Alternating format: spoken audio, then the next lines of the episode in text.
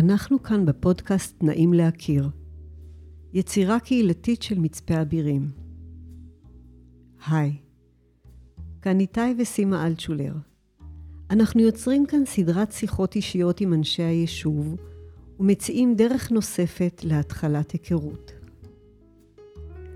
ביישוב קטן כמו זה שבו אנו גרים, אנחנו עוברים האחד ליד השני, מנידים ראש או מברכים לשלום, מחייכים או לא, בכל אופן מתייחסים אל מי שעובר מולנו. פה ושם מדברים מעט בשיחה קצרה על השביל, או בדיון על נושא יישובי שעולה, אבל זה ממש נקודתי. כל אדם שאנו פוגשים בדרך הוא עולם שלם. איך ניתן להכיר את אותם אנשי אבירים ואת אותם העולמות? כאן, באולפן הקטן המאולתר שלנו בבית יונה, נוכל בכל מפגש להציץ מעט אל עולמות מגוונים של אנשי ונשות הקהילה שגרים כאן. זו הזדמנות להכיר באופן נוסף, לתת ולקבל בתוך הקהילה.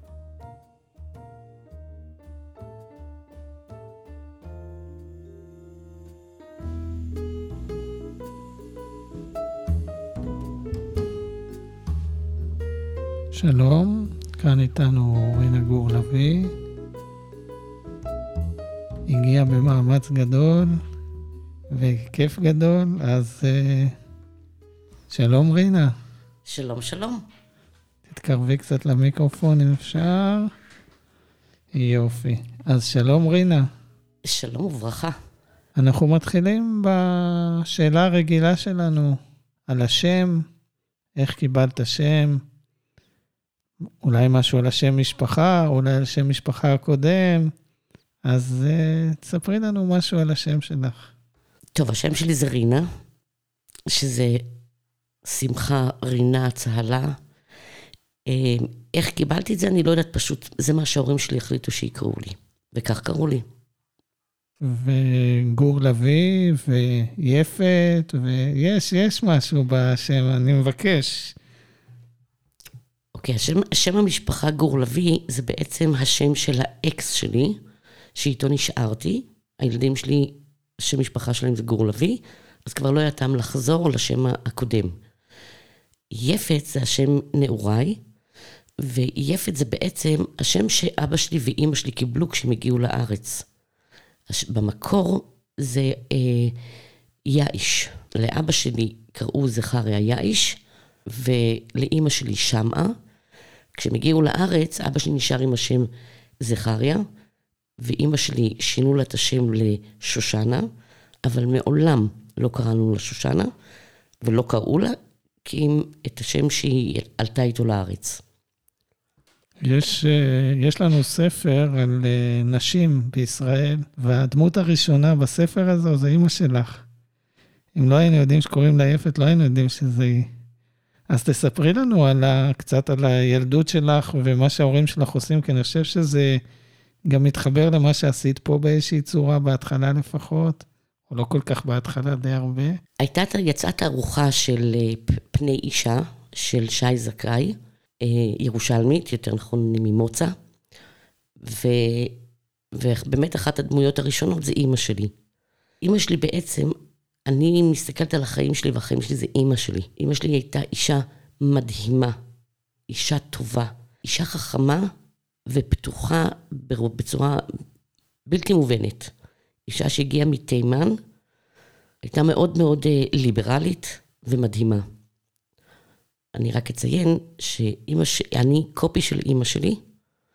אימא שלי נפטרה לפני שלושה חודשים, שזה אובדן לא, לא קל, אבל אה, אנחנו שחררנו אותה. שחררנו אותה בהרבה אהבה, ואנחנו מקבלים את התמיכה האחד מהשני, ככה שזה הרבה יותר קל ממה שבדרך כלל. אבא שלי ואמא שלי הגיעו מתימן ב-48, עם, הש... עם השטיח המעופף, הגיעו למחנה בעתלית, ומשם הם עברו לעין כרם, וכשהם הם החליטו שהם רוצים משק, והם החליטו למכור את הבית בעין כרם ולעבור למושב בית זית. הם, במושב בית זית היה להם משק עם, עם תרנגולות, מטילות, ו, והחלום של אבא שלי שיהיה לו עדר כבשים. וזה מה שהיה לנו. בבוקר, קמים בבוקר, הולכים להאכיל את התרנגולות, חוזרים הביתה מבית ספר, הולכים לאסוף את הביצים, ופעם ביומיים, בשבוע, הולכים ל- לראות את, העד, את הכבשים. והתחלקנו, האחים, פעם התור שלו, פעם התור שלי. עד, אה, אפשר להגיד, עד סוף התיכון. כשאני הכרתי אותך, אז אה, לא, אולי לא היית רואה של כבשים, אבל אה, היית רואה של עיזים, או מטפלת בעיזים. כשהיינו פוגשים אותך בבוקר, זה כבר היה אחרי החליבה, לא? כן, אנחנו, החלום היה להקים כאן עדר, ובאמת היה לנו עדר של עיזים שחורות שיוצאות למרעה, וכל בוקר יוצאים לדיר, חולבים את העיזים, העדר יוצא למרעה, ואני הייתי לוקחת את החלב ומוכרת אותו בפסוטה. טוב, מעניין. אני בדיוק היום ציינתי שהחיבור של אנשי אבירים ופסוטה הוא הרבה יותר מצומצם מהחיבור של אנשי אלקוש ואבירים. אבל את מעידה על היוצא מן הכלל שמעיד על הכלל, אני חושב שהקשר שלך עם פסוטה הוא מאוד מאוד עמוק. יכולה קצת לספר לנו אה, על הקשר הזה? נתחיל בזה שאני לא, לא ידעתי מילה בערבית. אולי אהלן, סהלן, כיף אלה המילים היחידות שידעתי. כשהייתי צריכה למכור את החלב, הייתי צריכה להתמודד עם אנשים מבוגרים, נשים מבוגרות, שלא ידעו בכלל לדבר עברית. ותמיד לקחתי איזה נער צעיר שעבד אצלנו מפסוטה, שילווה אותי כדי שאני אוכל לדבר איתם, לתקשר איתם. ועם הזמן, אה, עד היום, בעצם אני היום דוברת ערבית שאני יכולה לנהל שיחה בפסוטה, אולי פה ושם טעות קטנה או שתיים, אבל אני יכולה לנהל שיחה ולהבין מה שמדברים איתי. הקשר עם אנשי פסוטה היה מדהים, הוא עד היום. זה בעצם הבית השני שלי. אם לא טוב לי פה, אני הולכת לפסוטה, לשבת לכוס קפה עם אנשים מדהימים, פשוט מדהימים. טוב, אז נמשיך באותו כיוון ונשאל אותך על האהבות שלך. מה האהבות שלך בחיים? אוי, זאת שאלה מכשילה ביותר. אה, אה, זה כמה וכמה אהבות יש לי. א', יש לי אהבה לטבע, שזה פשוט גדלתי בה. וחייתי את הטבע. יש לי אהבה לריקוד, והריקוד, אני רקדתי בלט קלאסי במשך שנים, קלאסי, לא מודרני, ולא דרום אמריקאי, אלא קלאסי, אני. אה, שנים על גבי שנים. אפשר להגיד שאת בוגדת, אם ככה, מהקלאסי, למה שאנחנו מכירים אותך, על הסלסות והריקודי עם וה... אז עכשיו אני מבין את התנועות, סוף סוף. טוב, אני לא בגדתי, כי בעצם הייתה בקשה להקים כאן אה, קבוצה של ריקודי עם עמים. נתחיל בזה שלפני שנים רבות, דלית נדב אמרה שהיא צריכה ללכת למס... לחתונה, אבל בדרך כלל רוקדים שם ריקודים סלונים והיא לא מכירה. מזה קמה קבוצה שהיינו מתארחים כל פעם בבית אחר, והייתי מלמדת אותם בעזרתו של מיכאל האקס שלי, אם זה סלסה, אם זה טנגו, אם זה ואלס, אם זה צ'ה צ'ה צ'ה, כדי שהיא תוכל, היא תוכל לרקוד בחתונות. לימים, עוד פעם הגיעה בקשה לפתוח חוג לריקודי עם וריקודי עמים. לא נראה לי שאם הייתי מציעה שירקדו בלט קלאסי, הם היו קופצים על המציאה. אוקיי, אז בואי נחזור בכל זאת לאהבות. אז יש לך אהבה לריקוד, ואמרת שיש הרבה אהבות, אז אני לא אוותר. טוב, יש לי כמובן את האהבה הגדולה ביותר, זה אהבה לילדים שלי. והיא עוד יותר גדולה לנכדים שלי, שיש לי, וואו, שתיים, ארבע, שש, שבע, שמונה נכדים שמדהימים. יש לי ילדים מקסימים. אז זו האהבה הכי הכי גדולה שלי, זה התא המשפחתי שלי. כמובן האהבה שלי זה לחצר שלי ולגינה שלי ולטיפוח שלה, ולאנשים. לאנשים את מתכוונת לאנשים באבירים או לאנשים בכלל, או גם וגם, או... אני מתכוונת לאנשים בכלל. זה קודם עם אבירים, כי, כי אני כבר חיה פה עוד מעט 40 שנה, אז יש לי מאוד, מאוד אה, אה, הערכה לאנשים שפה. באשר הם, הם אנשים מדהימים, כל אחד בדרך שלו ובאמונה שלו, אבל בשורה, בשורה התחתונה זה בעצם לכל אדם ואדם באשר הוא. מבחינתי כל אדם הוא אדם נפלא. אני יודע ש... אני לא יודע אם זה עדיין בתוקף, אבל היה... אה, התנדבת או היית פעילה במד"א האזורי או במשטרה, אני לא זוכר בדיוק מה זה, רק אני זוכר שזה היה משהו עם מדים. אז אה, תספרי לנו על זה, כי אני חושב שזה גם קשור לאהבה לאנשים וגם לאקשן, זאת אומרת, שני הדברים האלה. כן, ברור, היינו צריכים אקשן קצת. אה, התנדבתי למתמיד, והיינו יוצאים לסיורים. היינו לובשים מדים עם אה, נשק, והרגשנו שאנחנו לא פחות ולא יותר במחלקה אה, הכי, הכי, אה, איך זה נקרא, מובחרת של הצבא. סתם, סתם. אה, זה היה להסתובב במושבים, לעבור, לראות, אה, שזה גם כן הייתה חוויה, באמת. אחד הדברים הכי אה, מרגשים שהיו, זה במלחמת שלום, של, שלום הגליל 2, סליחה, מלחמת לבנון השנייה, סליחה, אז יצאתי לסיור. עכשיו, היישוב היה כמעט ריק, ובאו לאסוף אותי לסיור. שמו עליי שכפ"ץ שאני בקושי הצלחתי להתרומם, לעלות על הג'יפ, וקסדה, שלא יכולתי להזיז את הראש. והלכנו להסתובב כדי לכבות שריפה, ואחר כך לאבטח קטיושה שלא התפוצצה. זו הייתה חוויה מדהימה, באמת. כי? כי אנחנו חיים במקום שהוא...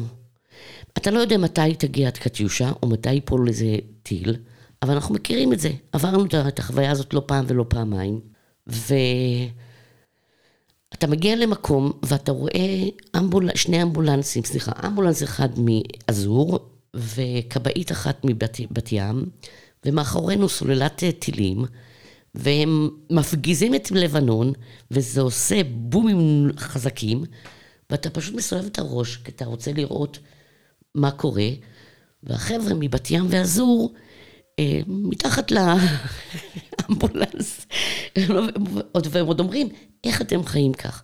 זה מה יש.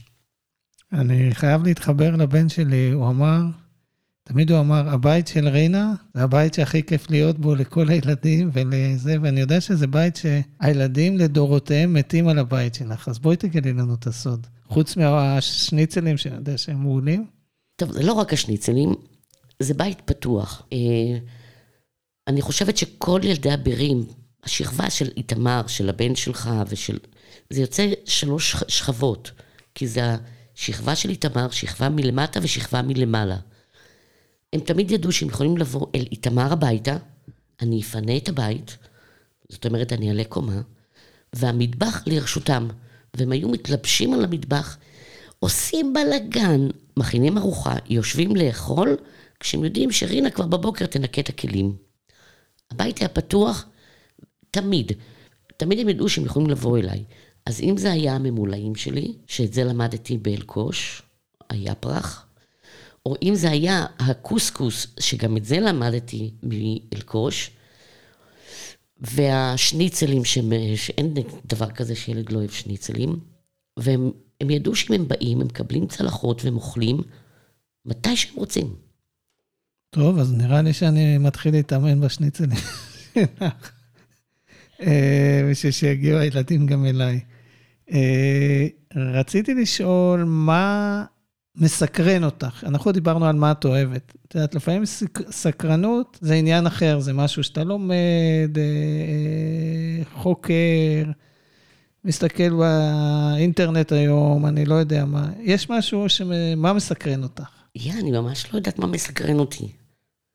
אני, אני לא יודעת. האמת היא שאני חושבת שסיפקתי לעצמי את כל הסקרנות ש, שיש לי.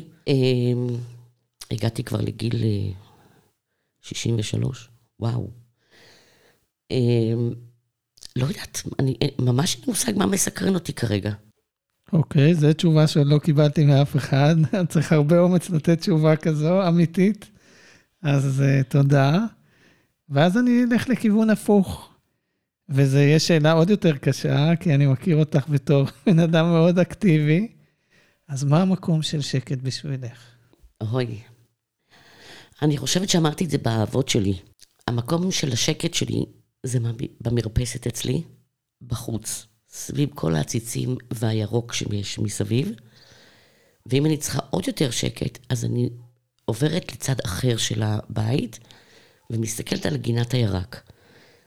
זה השקט שלי, ואני יכולה לשבת שעות, ואם באים לשבת איתי, בזה נגמר השקט. טוב, אז אה, שאלה שהיא מתחברת לשאלות ששאלנו קודם, ובכל זאת היא טיפ-טיפה שונה, מה מרגש אותך? וואי, כל דבר קטן מרגש אותי. מרגש אותי לראות את הילדים הקטנים ביישוב, מכיוון שאני עובדת במזכירות, אז אני רואה את הילדים באים והולכים, ואני רואה אותם, וזו התרגשות, כי יש לנו אקשן ביישוב, וגם מרגש אותי לעשות משהו שיכול להיות שהורים גם לא כל כך אוהבים, אבל זה לא כל כך מפריע לי. אבל כשהם באים, אז אני מחלקת להם בגלה, ומחלקת להם M&M, שזה שוקולד, ו... ואומרת גם להורים, גם אם אתם לא מרשים, זה מה שמקבלים פה. עכשיו זו החלטה שלכם אם הילדים יבואו או לא. אבל זה נורא כיף, כי זה מרגש לי לראות את הילדים האלה מסתכלים, מושיטים את היד, כדי שאני אתן להם כמה M&M, או את הבייגלה שילדים תופסים ונהנים, זה נורא מרגש. מרגש, מרגש אותי לראות, תמיד שאלו אותי, את כל כך מחוברת לחג היישוב, שנים חג היישוב, חג היישוב. זה האירוע הכי מרגש שיכול להיות, כי באירוע הזה בעצם כל היישוב נמצא, וזה בעצם המקום המפגש הכי מדהים שיכול להיות, כי אנשים רואים אחד את השני, ויש את השאלות, מי זה, של מי הילד הזה, ושם בעצם מקבלים את כל התשובות. למי שמצליח לזהות, כן? את uh, ודייוויד אולי מצליחים לזהות, אבל ודייוויד אמר לי בריאיון איתו, אה, שואלים אותי מי זה, מי זה, מי זה, ואני הגשר ל... וזה נחמד מאוד. כמו תמיד, את בן אדם מאוד תמציתי, אז גם הרעיון הזה היה תמציתי. בואי תגידי לי, באבירים, מתוך כל האהבות ומתוך כל הדברים שמרגשים אה, אותך שאמרת, מה היית רוצה שימשיך להיות באבירים? אולי היית רוצה שיהיה משהו נוסף, או... אני רוצה לקחת את כל... את טיפוס כל כך חלק מהקהילה, את למעשה הקהילה. אז איך אנחנו לוקחים את אבירים צעד אחד קדימה עם, ה... עם ה vision שלך? היישוב שלנו גדל. יש לנו את הדור הוותיק, זה לא הדור בעצם, זה ותיקי היישוב, ויש לנו את החבר'ה החדשים. חלקם הם בני המקום. אני חושבת שאחת הבעיות זה שאין אה, אין קשר בין הוותיקים לחדשים. זאת אומרת, הקשר הוא מאוד מאוד עדין, ואני חושבת שגם לוותיקים יש מה לתרום, וגם לצעירים יש מה לתרום, ואם לוקחים את זה ומשלבים את זה ביחד, השמיים הם הגבול. ויש לך רעיון איך אה, לעשות גשר צר מאוד בין שני, בין הדורות? אוי, זה להתקיל אותי עכשיו בשאלה הזו. איך? היה לי ויכוח לגבי נושא הבחירות. סתם דוגמה. היום אתה רוצה ל- ללכת לבחירות, אתה הולך לקלפי, לא היום, פעם היית הולך לקלפי, שם את הפתק וחוזר הביתה. היום יש מה שנקרא הצבעה בקלפי. באינטרנט. זה חלק באי יכולת של המפגש של התושבים כשהם צריכים לצאת מהבית. אנשים צריכים לצאת מהבית כדי להיחשף. וברגע שאתה יושב מול המחשב ומקליק ובוחר, פספסנו בגדול את הקטע של לצאת מהבית, אפילו באים למזכירות להצביע, שתי כוס קפה, שב בחוץ, הנה השכן השני הגיע, שבו תדברו קצת. כי תמיד, תמיד בבחירות, גם אפילו לבחירות לממשלה שלנו, לכנסת, תמיד נפגשים במרפסת ומקשקשים. זה בדיוק המפגשים שעליהם אני מדברת, כי זה לא מפגש אה, מתוכנן, אלא זה מפגש ארעי. זאת אומרת, זה מגיע, זה מעכשיו לעכשיו. יצאת מהבית, מישהו אחר יצא, נפגשתם, היי, מי אתה? אוי, טוב להכיר.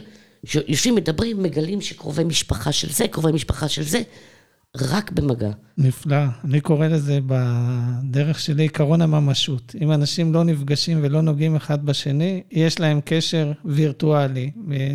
הפודקאסט הזה, המטרה שלו היא לאפשר לאנשים, אמנם זה דרך האינטרנט, בסופו של דבר שומעים את זה, אבל אנשים מספרים על עצמם דברים שלא היית יכול לדעת בסיטואציה, וגם לא היית שואל הרבה פעמים בסיטואציה, אפילו בקלפי. אז זה יכול להוסיף עוד אפשרות, או להתחיל את השיחה כבר ממקום אחר כשכן נפגשים. תודה רבה לך, רינה, ונעמת מאוד. תודה רבה, גם לי.